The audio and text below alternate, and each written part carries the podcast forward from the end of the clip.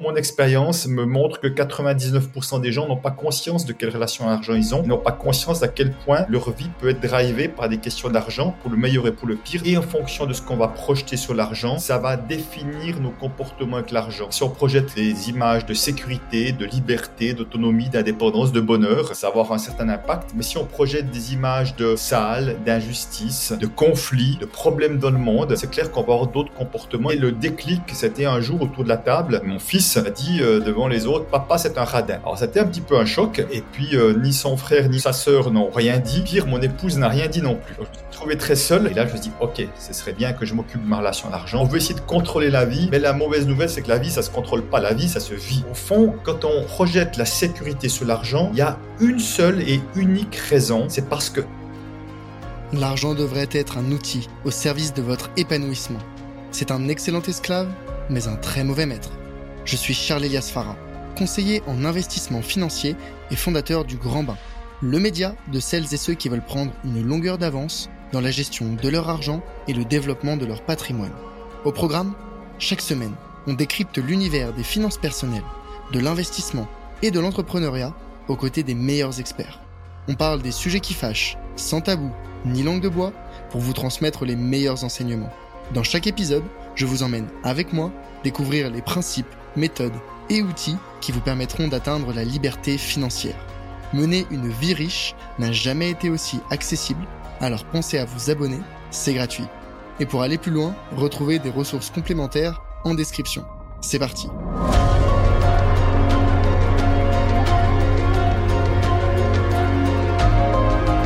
C'est aussi un sujet qui touche tout autant les gros patrimoines, les riches, que euh, ceux qui sont euh, moins, moins aisés.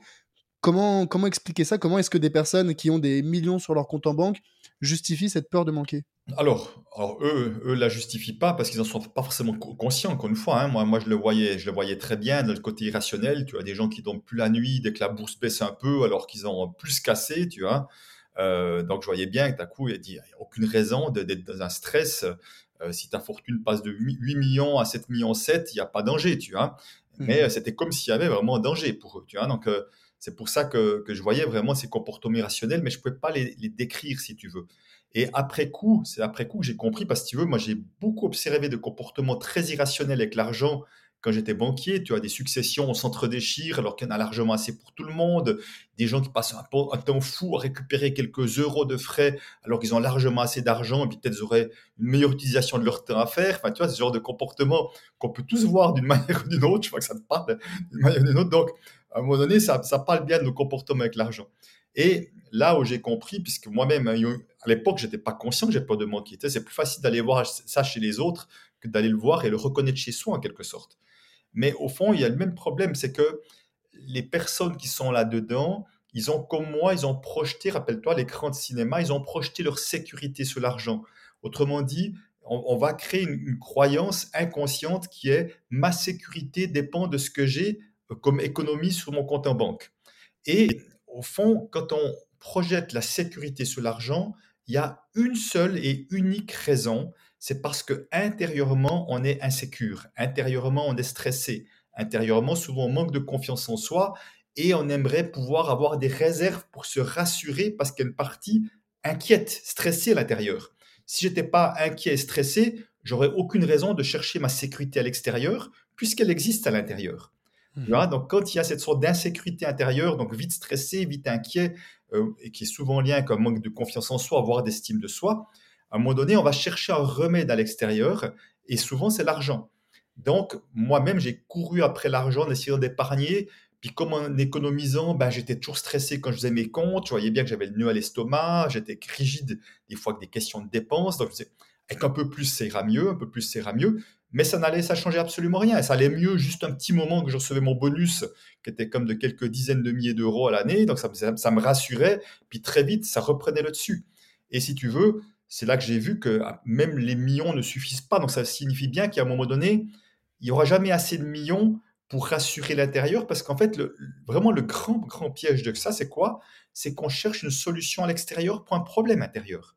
Tu vois? Mmh. Et ça, ça ne marchera jamais parce que euh, c'est pas, euh, ce qui a changé, c'est à l'intérieur de nous, c'est pas à l'extérieur. Et là, c'est Ouais. grand leurre, c'est le, c'est le- c'est le grand piège euh, de, de, de chercher à vouloir à fond dans la prévoyance pour se rassurer. Parce qu'au fond, dès que ça se passe pas comme on veut, dès que les taux euh, euh, baissent ou je ne sais pas quoi, ou les actions baissent, comme nos plans ne fonctionnent pas et on recrée du stress, non, euh, les placements, c'est très bien, mais si les placements sont source de stress, ça montre bien qu'il y a quelque chose à aller changer à l'intérieur. Ouais.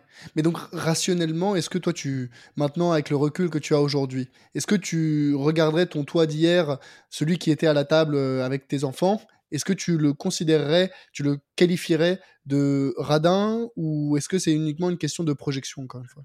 Alors, je dirais que je pouvais avoir euh, certains comportements qu'on pourrait qualifier de radins dans le sens de retenir l'argent, euh, d'être frileux dans la dépense et tout ça. Sur, sur certains domaines de vie, je vois que je peux être très rigide.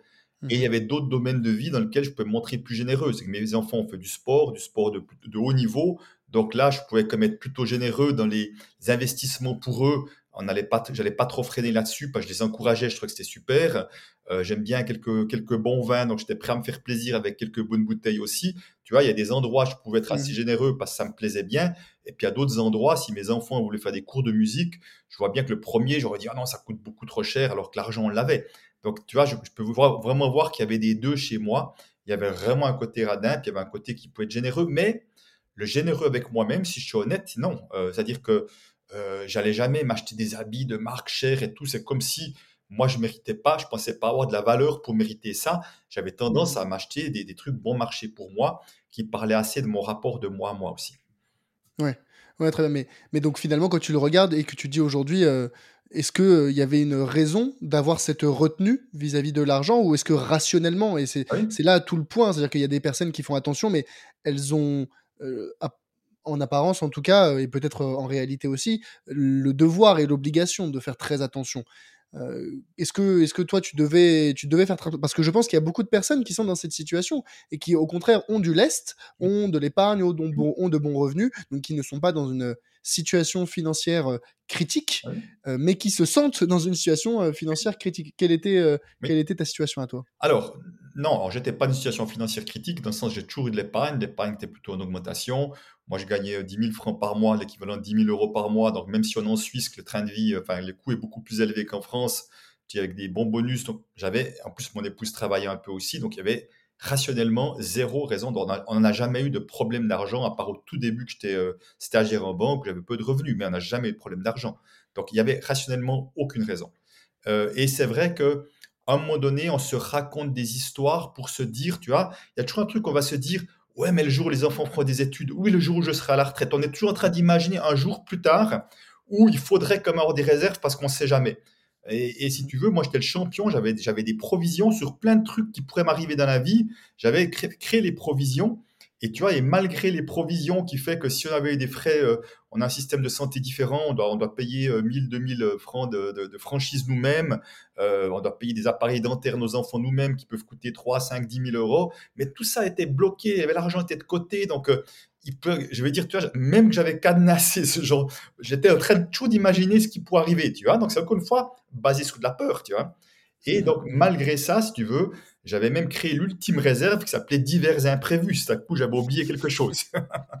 donc, ça parle, Ah oui, ça parle bien de ce côté, tu vois. On veut essayer de contrôler la vie, mais la mauvaise nouvelle, c'est que la vie, ça se contrôle pas. La vie, ça se vit. Et simplement, il y a beaucoup de personnes, je vois, qui s'empêchent de vivre leur vie à force d'être dans du calcul. Et la vie ne se calcule pas. La vie, elle se vit, encore une fois. Je suis pas en train de dire que c'est pas bien d'avoir de l'épargne. C'est pas ce que je suis en train de dire. Mais si on cherche à avoir de l'épargne pour se rassurer, allons plutôt s'occuper de les peurs qu'il y a en nous pour arrêter de s'accrocher à quelque chose à l'extérieur.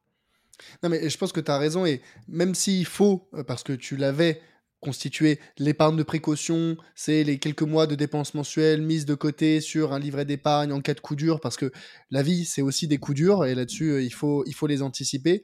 Mais à à trop prévoir, moi, tu tu vois, j'ai des j'ai des clients que j'accompagne en en in en gestion de patrimoine ou conseil en investissement qui gagnent des centaines de milliers d'euros par an, heu, qui n'ont, heu, quasiment aucune dette, heu, qui n'ont pas de prêts, qui n'ont pas d'enfants, qui ont une situation financière, plus que plus que stable et confortable et qui pourtant, ont besoin de, et qui ne sont pas très dépensiers Mmh. et qui pourtant ont besoin de dizaines et de dizaines de milliers d'euros de d'épargne parce que, bah, au cas où, quoi. Au cas où, on sait jamais, mais quoi, mais qu'est-ce que si, et si jamais demain je veux faire ci ou je veux faire ça, et, en fait, à surcontrôler, à vouloir surcontrôler ses finances, son argent, je pense que c'est son argent et ses finances qui finissent par nous contrôler et on en devient l'esclave. Hein. On dit souvent, l'argent est un très bon esclave mais un très mauvais maître. Mmh. Bah, je pense que c'est extrêmement vrai. il y a besoin de prendre du recul dessus. Et tu le disais, il y a des personnes qui vont aller passer une heure et demie au téléphone pour récupérer un remboursement de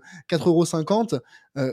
quelle est la valeur que tu donnes à ton temps quand tu peux passer une heure, deux heures de ton temps pour aller récupérer 3 euros? Ou parce que je sais pas, tu as, as, oublié un parapluie de je ne sais où, ou enfin, tu vois, c'est des petits éléments qui feraient, feraient bondir des, des, des, gens qui font très attention à leur argent, mais parce qu'encore une fois, l'argent, c'est uniquement un outil pour vivre ta vie. Et comme tu l'as dit, la, la vie, c'est pas euh, dépenser de l'argent ou c'est pas l'utiliser d'une certaine façon, c'est vivre le moment présent, c'est utiliser son temps.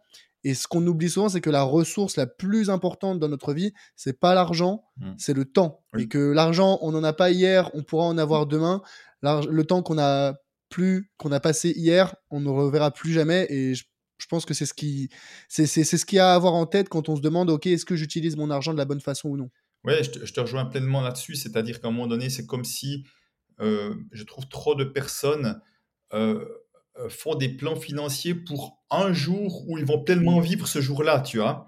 Mmh. Mais au fond, combien d'années tu vas passer à, calculer, à compter, à économiser pour ce jour où tu vas enfin faire ce que tu veux? Je peux te garantir que la plupart des personnes, ce jour-là, ils ne feront encore pas ce qu'ils veulent parce qu'ils auront mmh. tellement appris à fonctionner comme ça qu'ils n'arriveront pas à changer de fonctionnement.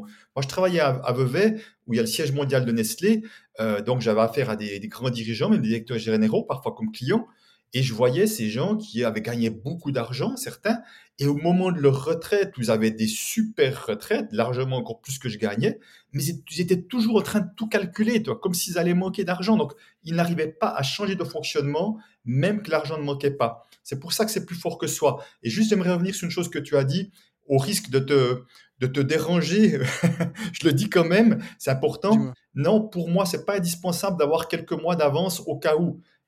On, peut, mais simplement si je pense que je dois avoir besoin de ça pour être tranquille, ça veut dire que je dépends encore de quelque chose d'extérieur pour être rassuré, pour être serein, tu vois. Et tant qu'on dépend de quelque chose d'extérieur pour être serein, ben, c'est encore une forme de piège parce que ça veut dire que si je prends un exemple, si euh, je me dis ma barrière c'est trois mois, trois mois devant moi c'est bon, c'est dire que le jour où j'ai deux mois et demi, je commence à être stressé alors que, alors que je n'ai pas de problème d'argent. J'ai un problème parce que je me suis raconté une histoire qu'avoir trois mois c'est important et j'ai pas trois mois et ça génère du stress.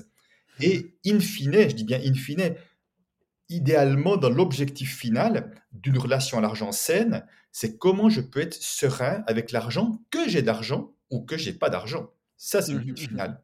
Et tu mmh vois, ça montre un, chemin à faire. Et je dis pas que c'est facile. Mais à un moment donné, moi, je vois des personnes, c'est, dans les ateliers, c'est fascinant, mais qui ont zéro économie et qui sont d'une tranquillité d'esprit absolue parce qu'ils savent que de toute façon, ils trouveront des solutions, qu'ils ont des systèmes D, et puis que finalement, ben, s'ils doivent prêter, emprunter, ben, ils vont emprunter, c'est pas plus grave. Enfin, ils ont une sorte de tranquillité d'esprit parce que ils savent qu'ils auront des solutions. Et, mmh je ne dis pas que c'est juste ou pas, mais simplement la tranquillité d'esprit, dans l'idéal, elle doit dépendre de rien d'extérieur. Autrement, je mmh suis dépendant de la chose extérieure. C'est comme si je disais, tu vois, mon bonheur dépend de mon épouse, de comment elle se comporte, de ci ou de ça. Je suis dépendant de elle. Et ça veut dire que je vais m'accrocher à mon épouse parce que sans elle, j'ai l'impression que je suis foutu, que je suis un mmh. gars qui peut pas être heureux. C'est un peu le même piège. Non, je sais que je peux, je suis, peux être heureux avec elle et je sais que je peux être heureux sans elle aussi. Même si ma préférence d'être avec elle aujourd'hui. J'entends, j'entends, j'entends. Après, c'est presque une réflexion, euh, une posture stoïque que tu proposes en disant ah ce qui ne dépend pas de moi ce ne doit pas m'affecter émotionnellement, euh, euh, physiquement. après, voilà, je pense que je resterai tout de même sur ma posture de conseiller à dire mmh. ayez trois mois, six mois de vos dépenses mensuelles, mais encore une fois, avoir beaucoup plus euh, ça n'est pas euh, ça n'est pas rationnel. Je pense que voilà il y a, y, a, y a, tout de même un minimum rationnel. Et je comprends la posture de euh, ça ne doit pas dépendre de l'extérieur mais après il y a toujours voilà quand même des, aléas dans la vie qui font que moi je préconise d'avoir un petit peu un petit un petit matelas de, de support de confort.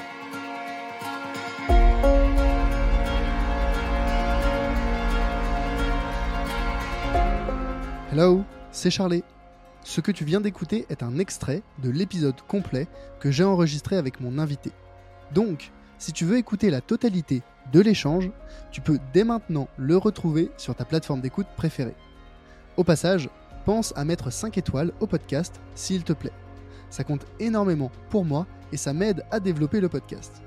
Je te remercie d'avance et te dis à très vite pour un prochain épisode. A plus